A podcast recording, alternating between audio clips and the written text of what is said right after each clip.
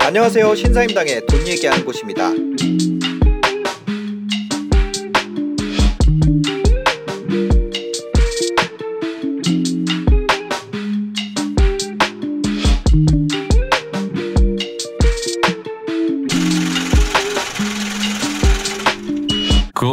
자산으로서의 증식을 노리는 갈아타기는 네. 말 그대로 실거주도 중요한데 음. 그 내가 옮겨가는 자산이 지금 자산보다 더 나은가를 봐야 되잖아요. 네. 그렇죠? 그럼 가치를 볼 줄 알아야 된다는 얘기예요. 어. 네. 더 나, 같은 값이면 가치가 더 좋은 데로 그렇죠. 간다. 그 판단을 해야 되는 거예요. 네. 그거 아니면은 내가 어 얼마만큼 돈을 더해서 저 동네로 가겠다 이런 판단을 할 때도 네. 이제 사람들은 다운은 안 해요. 음. 다 위로 올라가려고 하지. 네. 아, 이거 잘못 나가면 그 어른들이 그 얘기하잖아요. 너 잘못 나가면 다시 못 들어온다고. 어, 한번 서울 밖으로 나가. 네. 옛날에 네. 누구지? 정약용이었나? 누가 그랬대요 자식한테 조선시대 때 네. 네. 유언을 남겼대요. 아, 그 뭐 사대문 안에 살으라고. 사대문 밖으로 나가지 마라. 아, 그니까. 어, 그러니까 그런 부분들이 있으니까 사람들은 다 위로 위로 올라가려고 네, 하거든요. 네. 그럼 그 위에 정점이 어디냐? 수도권에서 음. 강남이죠. 그러니까 강남 갈아탈 때 핵심은 자산을 놓고 볼 때 갈아탈 네. 때 핵심은 강남 접근성이 개선되는가가 저는 되게 중요하다고 생각해요. 아, 지금 우리 집보다. 지금 우리 집보다 하는 강남 가는 게 더 편한가? 음. 어, 그 방향으로 선택하면 적어도 실패하진 않을 것 같아요. 그게 제일 직관적이면서 직관적이고 명확하고 네. 손쉽게 판단할 수 있는 거죠. 그 예를 들어서 이런 거 있잖아요. 어, 송도랑 부천 네. 강남 접근성 따지면 아, 근데 사실 그거는 좀 다른 게 네. 제가 생각하는 수도권에서는 송도는 약간 어 수도권 개념이라기보다 인천이라는 도시의 대장 느낌인 거예요. 음, 어. 아, 이 강남 얘는 강남이 아니라 또 다른 세력권이 있는 그렇죠. 거기서 짱인 거지. 그러니까 아, 예를 들면은 부산 네. 해운대가 제일 멀잖아. 예, 예, 예. 서울 강남. 그러니까 그렇게 따지면 해운대가 어. 제일 안 좋은 동네잖아요. 그렇죠. 강남으로 근데. 그건 아닌 거지. 그러니까 실제로 아하. 강남이 영향을 줄 수 있는 boundary 안에서는 네. 제가 말씀드린 강남 접근성이 정말 중요하고요. 아, 그게 아닌 지역에서는 그 지역 안에서의 브랜드 대장, 네. 그러니까 가장 많이 알려진 지역이 아. 중요하죠. 그러면 예. 그 세력권의 범위를 어떻게 알 수 있어요? 출퇴근이 가능한 거리. 출퇴근 가능한 네. 거리. 그러니까 예를 들어서 아, 출퇴근이 오산에서 강남까지 출퇴근하시는 분들이 얼마나 많겠어요. 많지는. 않겠죠. 어, 적겠죠. 예. 네. 왜냐하면 오산에서 강남까지 출퇴근을 해야 되는 분들이면 오산이 아니라 주택 유형을 떨어뜨리거나 하더라도 음. 더 가까운 데 살겠죠. 그죠. 그러니까 그 범위 안에서는 강남으로 가까운 쪽으로 갈수록 좋은 거죠. 음. 사실 평택이 오산보다 더 비싸거든요. 아, 평택이 더 비싸요. 네. 어. 근데 평택이 오산보다 더 멀어요. 음. 강남에서. 그러니까 네. 거기는 거의 독자 생활인 거예요. 네, 네, 독자권. 네, 네. 그러면 이 범위를 좁히 그리고 사실 이런 논의가 시청자분들한테 의미가 있, 으려면 많은 분들이 해당되는 내용이어야 되니까 음. 네, 네. 강남 접근성 그 boundary 안에 사시는 분들이 굉장히 많잖아요. 우리나라에서 제일 많죠. 제일 많죠. 네. 그러니까 그분들 입장에서 봤을 때 내가 갈아타게 할 때 아 내가 이쪽으로 가는 게 지금 네. 나한테 유리할까? 를 따질 때 그걸 판단하는 기준은 강남까지 더 가까워지느냐를 기준으로 판단하시면 실패하기 어렵다. 아하. 음. 일단은 자를 갈 준비를 하자. 그렇죠. 아 진짜요? 어, 진짜 자야. 정말로. 진짜요? 어. 이거 이거 자 이거. 제, 제 지도에서 제발 이렇게 제가 좀더 아. 와닿게 설명해 볼게요. 좀더 네. 와닿게. 네. 이, 이, 이 구체적으로 하는 게 제가 제 스타일이니까. 네, 네. 어, 지금 백석동에 네. 요진 YCT라는 아파트가 있어요. 있죠. 네. 그리고 어, 그 홍제역, 네. 3호선 홍제역, 네. 독립문 바로 뒤에, 네, 네, 네. 무학재 뒤에. 네. 거기에 홍제 센트럴 아이파크라는 신축 아파트가 있어요. 음. 네. 그 시- 걔도 신축이에요. 네, 입주한 네, 지한 2년도 안 됐어요. 네, 네. 그럼 어디가 더 서울 안쪽에 있죠? 홍제. 그렇죠. 네. 근데 1억밖에 차이가 안 나요. 홍제랑 백석이랑 네. 1억밖에 차이가 안 난다. 홍제가 13억이에요 지금. 네. 전용 84가. 예. 아, 홍제동도 엄청 비싸졌네. 네. 근데 그거 엄청 싼 거예요. 왜냐면 그 정도 서울의 코어 지역에 있는 신축 아파트 중에 전용 84가 13억 정도인 아파트는 네. 거의 없어요. 어, 네. 신축인데. 네. 왜냐면 지금 마포의 구축 아파트가 15억, 16억, 17억을 달라고 그러거든요. 네. 32평이. 네네. 근데 걔 새 거예요. 완전 새 거. 음, 그리고 그 앞에 이제 강북 대장 경희궁자이가 있거든요. 네. 경희궁자이는 지금 20억으로 나와요. 그러니까 7억이 지금 차이 나는 거예요. 네. 근데 되게 재밌는 건 저는 이제 시장을 계속 보고 있는 두- 사람이니까 네네. 한 9개월 음. 정도 전에는 그 둘이서 네이버 호가 기준으로 한, 한 2억도 채 차이 안 났어요. 아, 경희궁자이랑 네. 그 홍제 센트럴 홍, 아이파크랑. 홍 제 센트럴 아이파크랑. 네, 네. 어, 진짜요? 네. 근데 홍, 경희궁자이 그렇게 올라가는데 걔가 네. 많이 못 올랐어요. 지금 어. 거의 안 올랐다시피 했어요. 네. 그러니까 저는 사실 그거 보면서 음, 너무 싸다. 내가 갈아탄다면. 내가 갈아탄다면 물론 이거는 이제 13억이나 되는 게 뭐가 싸냐 하실 수 있지만 저 시장 전체 가격 현황을 실시간으로 보고 있는 제가 느끼기에 그렇다는 거예요. 음, 예, 제가 다른 가격대 비슷한 사례도 제- 좀 이따 말씀을 드릴 건데 네네. 홍제 센트럴 아이파크가 13억이고 음. 요진 ICT가 12억이면 네. 같은 평형이 네. 심지어 센트럴 아이파크가 더 새 거야. 음. 그럼 갈아타는 거죠. 그럴 때 갈아타는 거라는 거예요. 어, 그럼 사실상 내가 만약에 그냥 그걸 가지고 있다면 음. 1억짜리 거래를 하는 거잖아요. 그렇죠. 그렇죠. 1주택자는 사실 거래 비용도 싸니까. 거의 거의 없으니까. 네. 그러니까 그럴 때를 적극적으로 공략하는 거죠. 아. 그러니까 우리 왜 옛날에 나랑 이제 사장님을 아는 선배 할때 네. 맨날 그랬잖아. 붙냐 안 붙냐가 중요하다. 맞아요, 맞아요, 맞아요. 네. 그때 그러니까 그때 지역별로 분야도 있었고 네. 평형별로 별로 분야도 분야도 있었고. 전세가 매매도 예, 예, 분야도 전세 매매도 분야도 네, 있었고 결국 그 붙는 때 잘 그때가 기회인 어, 거야 네. 사람들한테. 슈퍼 마리오 이거잖아요. 이렇게 그렇지. 멀어졌을 멀어졌을 때 멀어지면 뛰는 죽어. 거는 멍청한 어, 선택이잖아. 밑에 이거 쇠 창살에 네. 죽어 떨어져서. 아, 그러니까 네. 그런 사례들이 있다는 거죠. 지금 현재 시장에도 네. 있어요. 그러면 사람들이 이제 아 그럼 반대로 네. 예를 들어서 백석의 그 요진이랑 여기 센트럴 아이파크랑 뭐 5억 차이가 나게 이렇게 벌어졌다면 그때 무리해서 내 돈 5억 넣으면서 갈아타는 거는 잘못된 선택이 될 수도 있겠네요. 어, 위험할 수 있죠. 네. 위험할 수 있고 음. 사실 그런 경우에 이거는 제가 이제 진짜 자산을 보는 사람으로 말씀을 드린 네. 거고 사람들은 대부분 이 정도까지 신경 쓰지 않는단 말이에요. 음, 그러니까 이런 거예요. 죽전 사는 사람은 어디 가고 싶어요? 그럼 저는 무조건 순회동이에요. 음, 분당 들어가고 네, 싶어요. 네. 뭐, 뭐, 저기 하남 사는 사람한테 물어보면 어디 들어가고 싶어요? 저요? 저 고덕이요. 음, 다 그러거든요. 네. 그것만 보고 있어요. 근데 그 사람, 그 아파트만 보는 거예요. 음. 그 사람들이 실패하지 않는 갈아타기는 내 집 마련의 원칙이랑 저는 똑같다고 봐요. 아, 예를 들어서 내가 5억짜리 아파트 가지고 있는데 네. 내가 평상시에 항상 가고 싶었던 동네가 음. 8억 정도 돼요. 네. 근데 이 5억을 내가 살 때 대출을 내고 샀는데 열심히 해서 거의 다 갚았어. 음. 이게 완전 통짜로 내 거야. 네. 3억에 샀는데 2억이 올랐고 3억으로 살 때 1억 정도 대출을 냈었는데 그걸 네. 다 갚았어. 그래서 이 순자산 5억이 다 내 거예요. 네.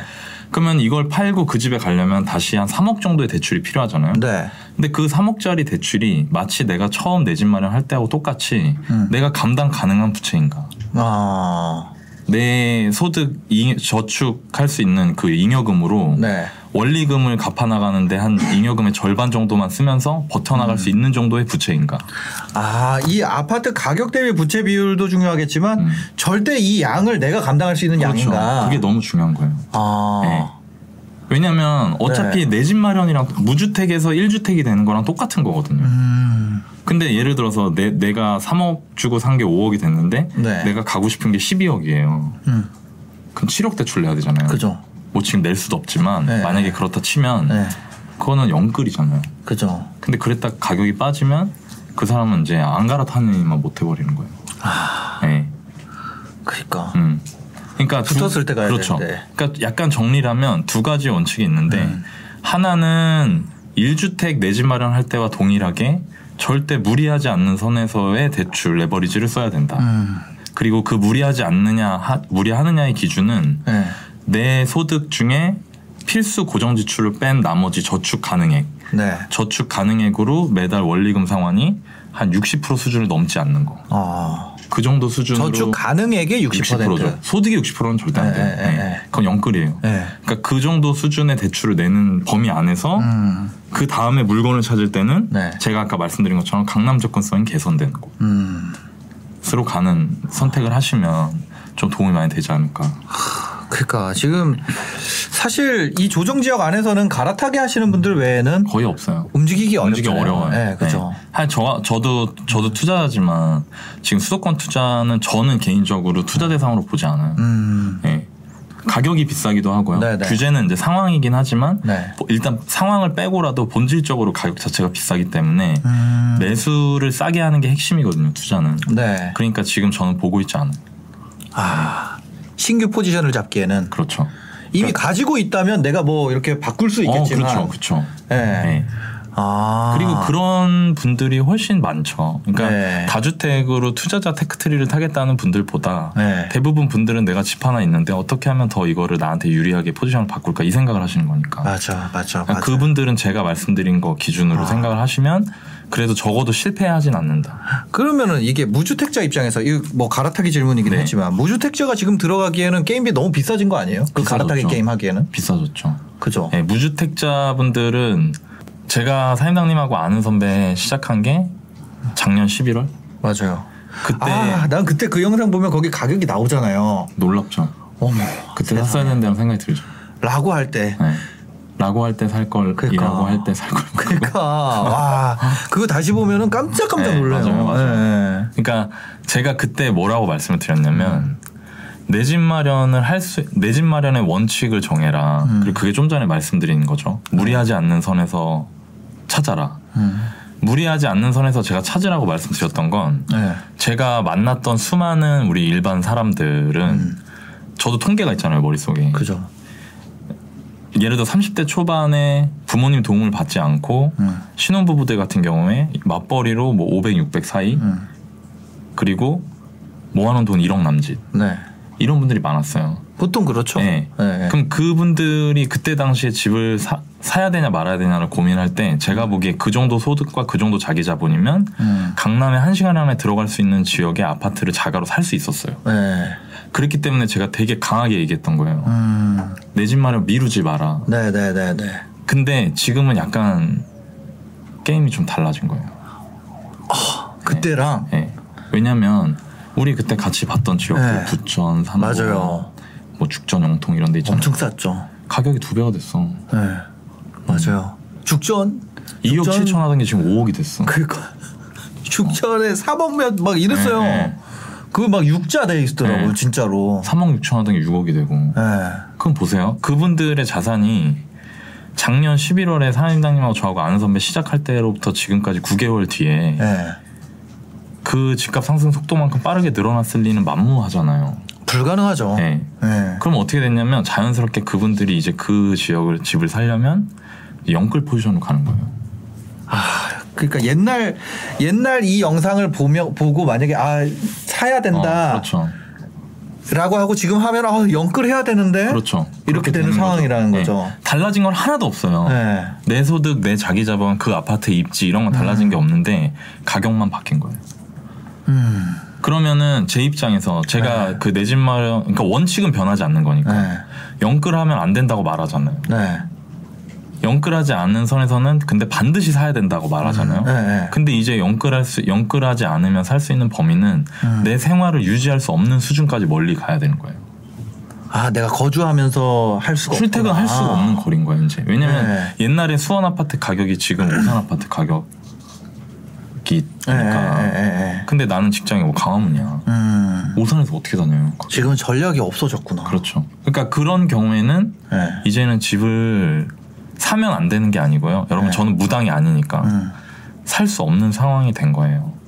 그러니까 저도 이런 말 하는 게 너무 마음이 아, 아파요. 그리고 이런 네. 걸로 힘들어 하시는 분들을 저는 자주 보거든요. 음. 제가 예전에 아는 선배 할 때도 사연 보다 보면은 제 마음이 좀 힘들어질 때도 있었어요. 네. 예. 하루, 한 일주일에 뭐 몇백 개씩 그죠. 그죠, 그죠. 근데 지금 그런, 이런 말씀을 드리는 게 저, 저도 마음으로는 너무 안 좋지만 음. 마음이 안 좋은 거랑 내가 내 살 길 찾는 거는 별개의 문제잖아요. 네. 그러니까 제가 이제는 말씀드리고 싶은 게 첫 번째 지금 무주택인 분들이 고민하셔야 되는 첫 번째는 음. 내가 과연 집을 살 수 있는 건가 없는 건가를 판단해야 돼요. 어. 사야 되냐 안 하면 안 되냐 오를 겁니까 떨어질 겁니까 이 문제가 아니고요. 그거 맞출 수 있는 사람 아무도 없습니다. 음. 네. 그러니까 내가 지금 사도 괜찮은지. 네, 그걸 봐야 된다는 거예요. 어. 관점을 바꿔야 돼요. 네, 네, 네. 그래서 내가 만약에 내 출퇴근 거리 감 그게 감당이 되, 는 범위 밖에 있는 집밖에 영끌하지 않는 범위에 살 수 없다. 네. 라고 하면은 지금은 이제는 기다려야 되는 시기가 됐어요. 아, 그 범위 밖. 네. 너무 멀어져서. 너무 멀었어. 네. 아, 이제는 이제는 다, 후- 그 다음 사이클을 도모해야 돼요. 그런 분들은. 아, 그러니까 이제 자연스럽게 갈아타게 하는 분들만 남은 거 그렇죠. 네. 남게 된 거네. 갈아타기 하는 분들은 그리고 무주택자분들 중에 그런 얘기 하시는 분들 많아요. 이 얘기 들으면 좀 공감 많이 되실 텐데, 야 우리나라에 돈 있는 사람이 이렇게 많아? 음. 아니 서울 아파트 중위값이 11억이라는데 네. 인데도 이렇게 매물이 없고 사겠다는 사람이 많아? 어떻게 된 거지? 음. 우리 옆 부서 나, 나보다 월급 50만 원 더 받는 우리 부서 과장님이 음. 12억짜리 집을 샀다고? 그러니까. 네. 근데 이게 어떻게 된 거냐면 그분들이 이전 시장 오르기 전 시장에서 네. 주택을 샀던 게 3억짜리 집을 샀는데 그게 6억이 된 거예요. 네. 그리고 그동안 내가 돈을 또 모았어. 음. 대출 갚으면서. 네, 네. 순자산 한 1억 정도가 쌓여 있어요. 음. 그럼 벌써 구매력이 7억이 됐잖아요. 그죠. 그 상태에서 3억 대출을 일으키면 10억을 살 수 있는 거예요. 아. 그러니까 이게 집을 가져본 사람과 가져보지 않은 사람은 서로 입장 이해하기가 어려워요. 네, 그래서 네, 네. 근데 지금 시장에서 아까 사임당님 말씀하신 것처럼 음. 서울이 이렇게 아파트가 비싼데 어떤 수요자들이 이걸 살까? 음. 그분들은 대부분 지금 1주택자인 경우가 많은 거죠. 그래서 아. 가- 갈아타기가 검색어 트렌드가 많은 거예요. 그러니까 이미 그러니까 내가 번 거 플러스 음. 이 집이 번 거. 그리고 두 개 더 해서 더해서 간다는 가는 거죠. 아. 거기에 또 레버리지를 또 일으키는 거죠. 네. 1주택이니까. 아, 1주택은 또 대출 나오니까. 그렇죠. 대출 나오니까. 15억 아래로는 다 나오잖아요. 그러니까 그렇게 된 거죠. 음. 그리고 또 이 얘기를 무주택자분들한테 집을 사지 말라고 오해하시면 안 되는 게 네. 여전히 내 출퇴근 가능한 범위 안에 음. 그리고 강남 접근이 어느 정도 가능한 거리 안에 음. 내가 무리하지 않는 선에서 살 수 있는 집이 남아 있다. 네. 그분들은 저는 사셨으면 좋겠어요. 아, 내 지금 내 상황이 네, 내 상황이 괜찮다. 괜찮다. 어. 물론 7개월, 8개월 전에 내가 가용할 수 있는 자- 금액이 6억 정도면 7개월, 8개월 전에는 광명이나 이런 데 살 수 있었거든요. 네. 지금은 좀 어려워졌단 말이에요. 그러면 그 아래쪽으로 내려가시더라도 출퇴근이 가능한 거리라면 사셨으면 좋겠다.